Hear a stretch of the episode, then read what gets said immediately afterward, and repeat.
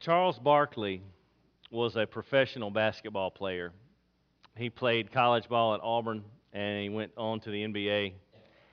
And uh, he has a very distinct voice. And I know many of you are probably thinking, well, that's a strange way to start a sermon. Charles Barkley. Yeah, I know. Um, very distinct voice. That's terrible. That's terrible. Anyway, uh, he said one time, and I, I, I remember this because it stuck out in my mind because I thought, okay, I get what you're saying, but that's really not right. He made a statement in an interview, and he said this sentence I am not a role model. To which I would say, you don't get to make that choice. You are a professional athlete. You are in the public eye a lot. You're on television playing a sport. And people look at you, and especially younger men, uh, young men in school that are also playing uh, sports and trying to be the best they can be. They look at professional athletes, and you're a role model.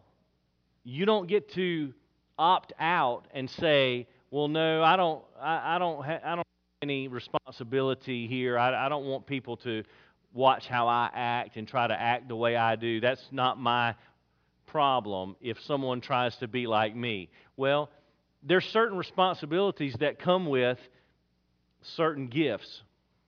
And if you've been given the gift of athletic talent and then been given the privilege to display that talent before the world on television, you don't get to decide that you're not going to be a role model because you are one.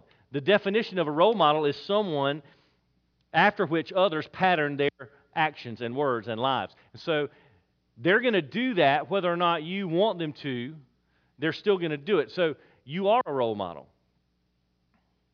And so here's the thought that came to my mind. I'm studying this text. I'm thinking, well, here we are on Mother's Day. Uh, we're looking at Amos chapter 3. How in the world does all this tie together? Well, it's like this a mother is a role model. You don't get to choose not to be a role model. You know how I know that's true?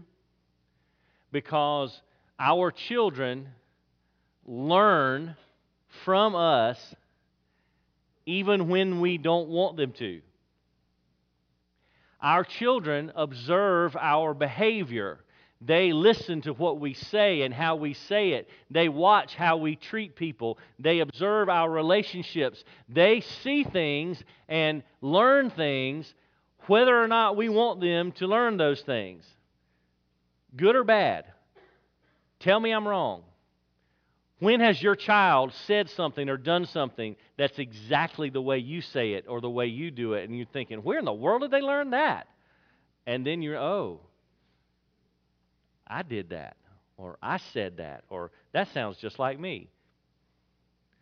Let a preschooler, let, let a two or three year old who can barely speak use foul language at a preschool class, and then you'll know how much your children observe and absorb without you meaning for it to happen.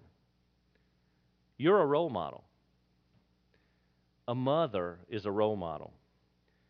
In the same way, spiritually speaking, God's people, you see where I'm going here? God's people are role models. You don't get to choose.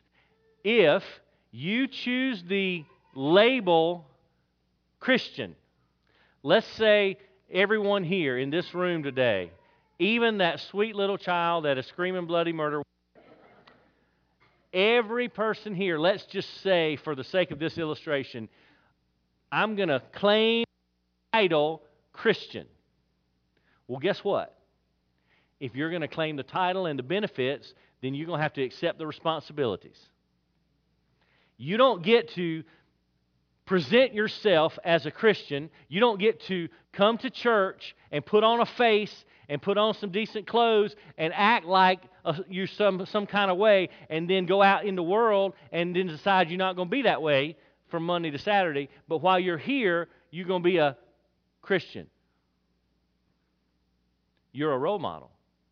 As soon as you present yourself to be something, you better be able to back up what you say you are. Does that make sense? You see what I'm saying? A mother is a role model. Some professional athletes that don't want people to, to follow their way of living, it, it's, it, it's not their choice. People are going to follow them. If you're a mom or a dad, I know this is Mother's Day, but if you're a parent, you're a role model. Don't fool yourself into thinking you're not. And there, there are repercussions, there are consequences when we don't fulfill that responsibility. Our kids will say things we don't want them to say. You know why? How many times have I heard it? Well, Daddy, you said it. Daddy, you did that. Why can't I? Well, and, and then what do you say? do as I say, not as I do. Uh, that's no, that's not hypocritical at all. You see what I'm saying? That, that cliche that says actions speak louder than words, there's a reason why that's well known because it's true. God's people in this particular situation, this portion of God's Word, God's people are demonstrating for us that just because you are God's people, the nation of Israel, God's chosen people, that doesn't give you special privilege, and it also doesn't mean you can just get away with doing whatever you want to do. You know, we see that in our culture.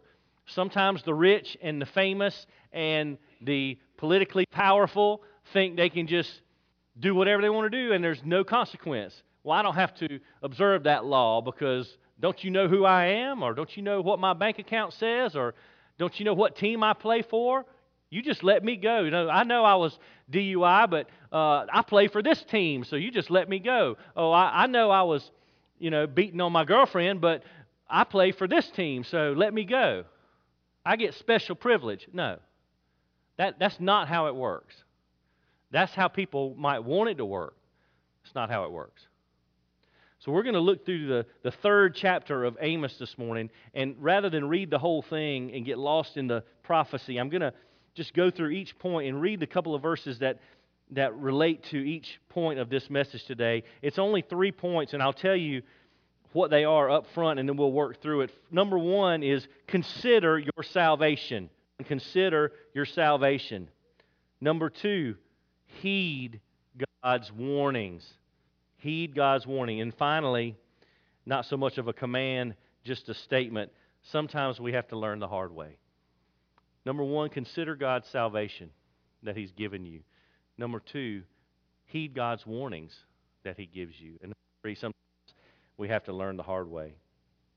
The way this scripture begins, it's actually a this prophecy is like a series of sermons, and chapter 3 starts a new one.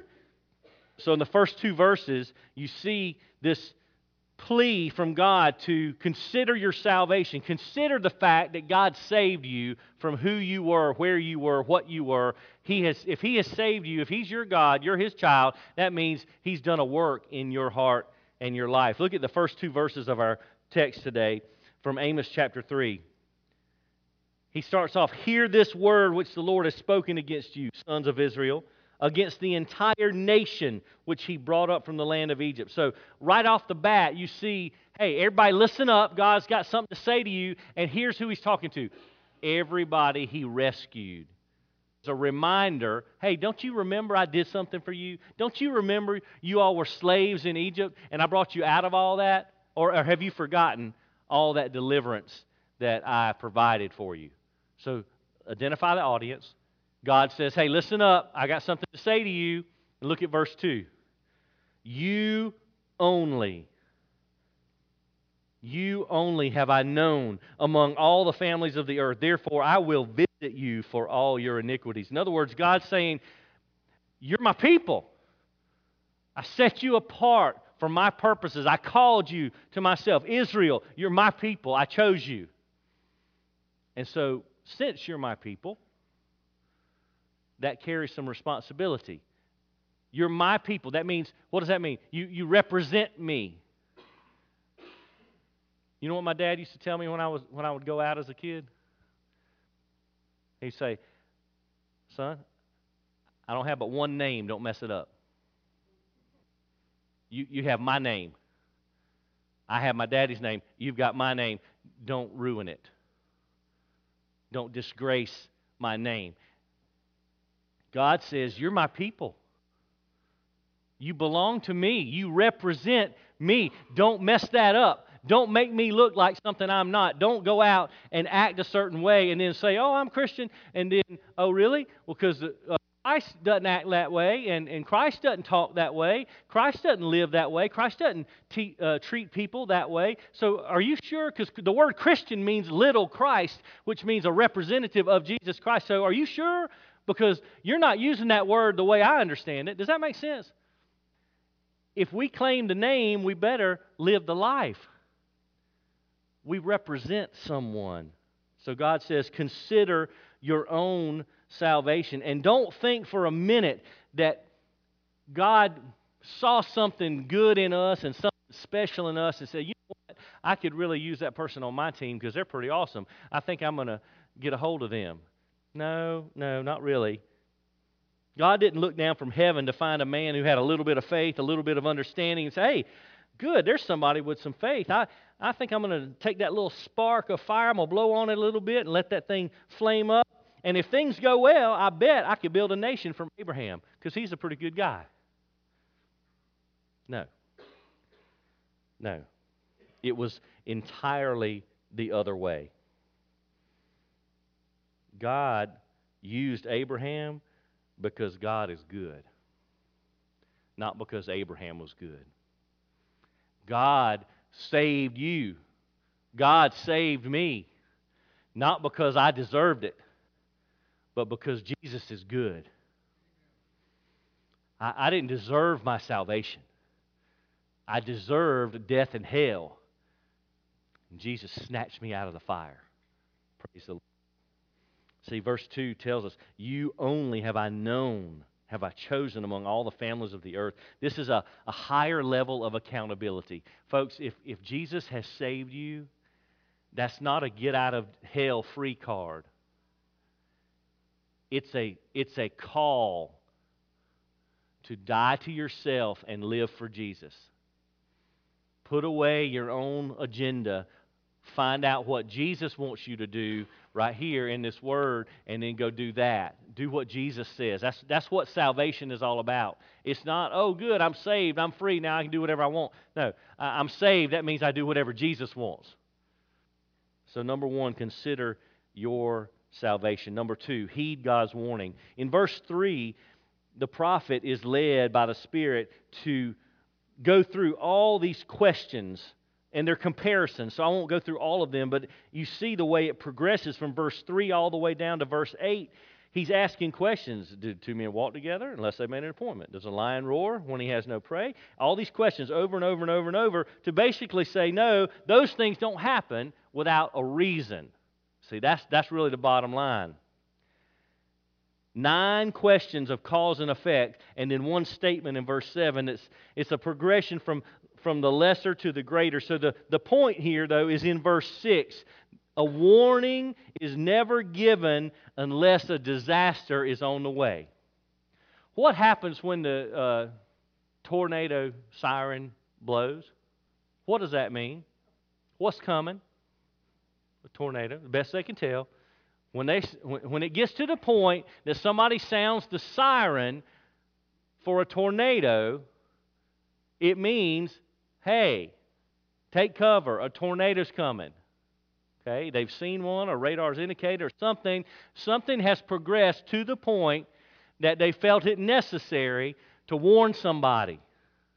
Okay, so a warning doesn't happen unless something is about to happen. Okay? That's the message of verse 6. If a trumpet is blown in a city, will not the people tremble? Well, the trumpet back then was a sound hey, we either about to get attacked or something's about to happen. Everybody, take note, be ready, get prepared. Okay? That's what that warning is. So the emphasis here from Amos is on the warning itself. The God of grace doesn't send a disaster without sending a warning first. This is the point of preaching. Why do you think preachers preach? I mean, really. Just think about it for a minute. Warning. You know what I wanted to be when I grew up? Take a, anybody want to take a guess? What I want to do when I grew up? A weatherman. Well, I never heard that before. That's something. No, I wanted to be a cop. I, I wanted to be police. That's all I wanted to do. I just thought that was the coolest job ever. And it seems like in, in society now that is becoming less and less of a goal for many just because of our culture. But I thought that was the coolest job ever. That's what I wanted to do. When I was uh, a senior at Clemson, my dad had a friend at the time who was, uh, they're still friends, but at the time, this, this friend of his uh, was way high up in, uh, in SLED over in Columbia, State Law Enforcement Division. He got me a tour and a little interview, and I went over there to talk to the guy, and he showed me all around and said, you know, you're about to graduate college, you know, that gives you a little leg up, you know.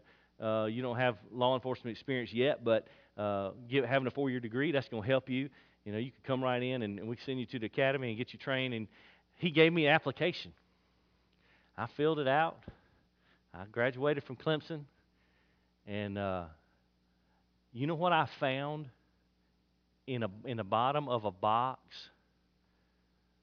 when we, last time we moved five years ago? I found a completed SLED application for employment. I still had it, but I never turned it in. I don't know. I don't know why. I don't know why I didn't do that. You know why? Now I know. Because that's not what I was supposed to do. That's what I wanted to do. So here's the question again Why do preachers preach? It's because God told them to. God redirected people and put them in a path that they didn't plan on taking and said, Here, preach my word warn the people. I didn't want to be a preacher. It was never my plan. In fact, I was out of school nine years before I even went back to seminary because I was not planning to be a preacher. But you know what? It wasn't up to me. I could be disobedient, but it wasn't up to me because God said, You need to go and take this word and preach it. And so people will be warned, so then they won't just be surprised when judgment comes. Or maybe they'll actually listen to the warning and do what I tell them to do, and then maybe then judgment won't come. But preachers preach because people need a warning of the disaster that's headed their way. How many people out here in town are just, they're clueless? They don't know nothing about Jesus. They don't go to church. They don't read the Bible. They don't care. They live their lives as if nothing is wrong, nothing's going to happen. They don't know what's coming. It's like the boy riding his bicycle down the street with the headphones on and they don't see the, the semi coming because they're in their little zone. No worries in the world. Something's about to happen. God is not blind and deaf. He's not just completely oblivious to the way we live, the way we act, the way we treat people, where we go, what we do. God sees everything. You want to you want to read a verse of scripture, two verses of scripture that'll that ought to make you shake in your boots a little bit? Hebrews 4:13 says nothing in all creation is hidden, hidden from his sight, but everything is naked and laid bare before the eyes of, of him with whom we have to do or to whom we must give an account. And how about Hebrews 10 verse 31? It says it is a terrifying thing to fall into the hands of the living God. Without Jesus, without Jesus, it's a terrifying thing to stand before God if you don't have Jesus. Heed God's warning. There, there's so many of them. We could, we could sit here all day and go about all the warnings that God gives. But He doesn't send a disaster unless He has sent a warning. So, in general, how, how do we interpret that? Uh, let's look at our nation, where we live. How are we doing as a nation? How's, how's the United States of America doing as far as following God? Not too good. Got some work to do, don't we? You know, when when it remains legal for for 40 some years to, to kill babies, and, and everybody's all right with that. Some states are trying to even double down and, and make it even more, more available later on in term. And, and you know, all the, that's just one example. That's an easy example. Everybody sees that in the news. That's an easy example. How about relationships? How about marriage? How are we doing with that? Straight off the path, haven't we? A little bit from God's plan, not a little bit, a lot from God's plan. So America needs to heed God's warning because I'm going to tell you what's the truth. Our nation's been around for 240 some odd years, but there's nothing guaranteed it's going to last forever. Let's, let's drill down a little bit, make it a little bit personal. What warnings do you have in your own life? How are you doing with following Jesus? How am I doing? Okay, I'll answer. Not too good. Not too good. If we're going to be honest, I mean, how honest do we want to be about life? How honest do we want to be about spiritual things that really matter for all eternity? Do we want to just play a game, keep up the little charade, and, and think everything's okay? How many of you would look around uh, this room, even, not even in downtown or, or the high school or wherever, just look around this room and, and look at yourself in the mirror. How many of you would say, you know what? People are basically good? That's a lie from hell. There is no one righteous, not one. There is none who seeks after God. There is none who does good. Romans chapter 3, verse 10. Keep reading. Verse 23 All have sinned, fall short of the glory of God. None of us is good. But how are we going? Are we just going to keep plodding, plodding along? Just everything's okay? Let me ignore eternity. Let me ignore judgment. Sin, you know, nobody wants to hear a preacher talk about sin and judgment and hell. Let's well, just can't you make me feel good about myself? Well, yeah. I can lie to you as good as anybody else. Is that what you want? Is that, is that, what, is that what I need to do? Is that what a preacher needs to do? Let me just make you feel better. Let me let you go to hell with a smile on your face. How would that be? Or would you rather me just be brutally honest and say, you know what? If we don't follow Jesus, if what does the Bible say? If you love me, you will what? Keep my commandments. What does Jesus say about the world, about the, how, we'll, how the world will know if we belong to him or not? By this, the world will know you're my disciples. By what? Your love for one another. So we don't follow his commandments. We don't love one another. How are we going to say we belong to Jesus? Oh, I'm a Christian, but I, I don't like I don't like that person. Well, you ain't got to be best friends with everybody. But we're supposed to love one another. You ain't got to you ain't got to go out to eat with everybody. You, you ain't got to be friends. But there's a big, big chasm between being best friends and loving somebody enough to pray for them so they don't go to hell. I don't want my worst enemy to go to hell. Y'all tracking with what I'm saying? You understand what the scripture's telling us? Think about your salvation. Did you deserve it? So, so just, just remember, you can't even get past the first two verses. If you say to yourself, when, when God says, hey, listen up, thus says the Lord, pay attention, this whole nation I've redeemed, and He says, you only have I chosen all the nations on the earth, you, you alone. Do you think they deserve it? Do you think we deserve it? Every, every time we are tempted to look at someone else in a negative way and not with the love of Jesus, then you know what we've done at that moment? We've completely forgotten how sinful we are and the fact that I didn't deserve salvation either. We've completely forgotten about grace and mercy and the fact that Jesus Christ died for me when I did not deserve any bit of it.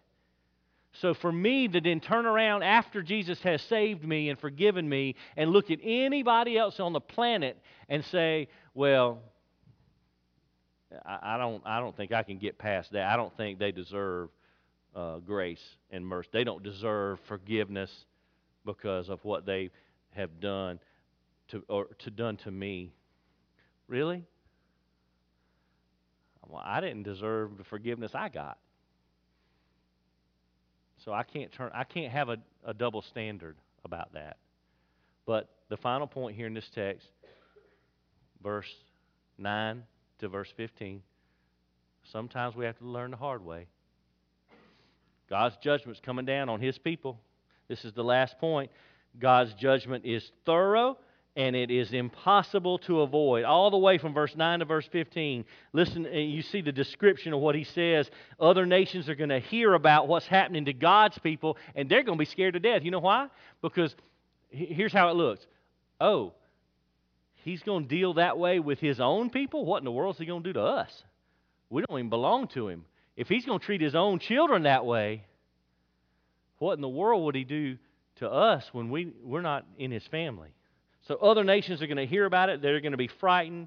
It's going to consume the rulers, the army, the priests, the rich. The people are going to attempt to escape in different places, military fortresses, or attempt to escape in the temples, or attempt to escape in their homes. You can't run. You can't run from God's judgment. The great theologian Clint Eastwood said in a movie, Heartbreak Ridge, a Marine died in combat. The rest of the unit was going crazy. Well, don't let him die. Don't let him die. You know what he said? It's not up to me. He said it was his time. And when it's your time, it doesn't matter how fast you run, your time's up. You can't get away from the judgment of God.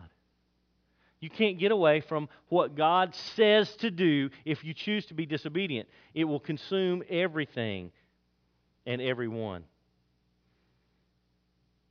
Consider your salvation. Heed God's warning. But sometimes understand you have to learn the hard way. Because all that Jesus, God the Father, through, through Christ, all that God has done to his people and, and proclaims to do to his people here in this passage. Look how it ends. Look at verse 15, the last phrase declares the Lord. This is, this is God's message. Where are we going to hide from the Lord God Almighty. There, there is nowhere to hide now. There's going to be no place to hide when it comes to the final judgment. No, who, who is going to be able to stand on their own? Who can stand before God on your own, in your own strength? Anyone? We, we can't. Only those who stand in Jesus Christ are going to stand on the last day because He stood where we stand, and He bore the wrath of God in our place. And so only in Him is anyone going to be sheltered from the judgment of God. When Jesus went to this cross, and when He said, It is finished, He meant, It is finished. So here's the, the last thing I have to say to you today. Where do you stand? Where do you stand? Are you following Jesus? Or are you just trying to grab the title? Are you living like Jesus? Or are you just showing up to a church on Sunday to keep up an appearance? Does it matter to you at all? Something this important, something that is a truly a, matter of life and death for all eternity? Is, is that a big deal to you or is it not a big deal? And I, I asked you where you stand. Where do you stand with Jesus? Have you heard the gospel?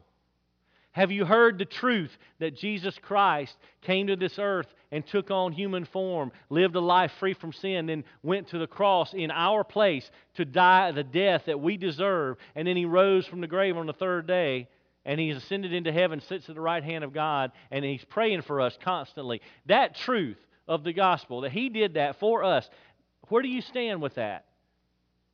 I asked you, had you heard it? Well, you've heard it now. Do you believe it? And not just do you believe it, what have you, what have you done with it? Where do you stand? That's the question. Where do you stand? Because knowing where you stand today is going to tell you where you're going to stand on that day or whether or not you will stand. Because if you don't stand with Jesus Christ today, then you're not going to stand in Jesus Christ when that day comes. It's, it's Jesus or hell. That, that's the warning. That's the warning of Scripture. That's the warning of Amos 3. God's people didn't get a pass. If we're going to live like the world, we're going to be judged like the world. You want to be forgiven and counted free in Christ, then guess what that means? We have to live through Christ. We have to follow Christ. You can't grab the name and not have the responsibility. It doesn't work that way. We have a, we have a great privilege. Jesus saves. Jesus saves. He still does. Where do you stand? Where do you stand with Jesus today?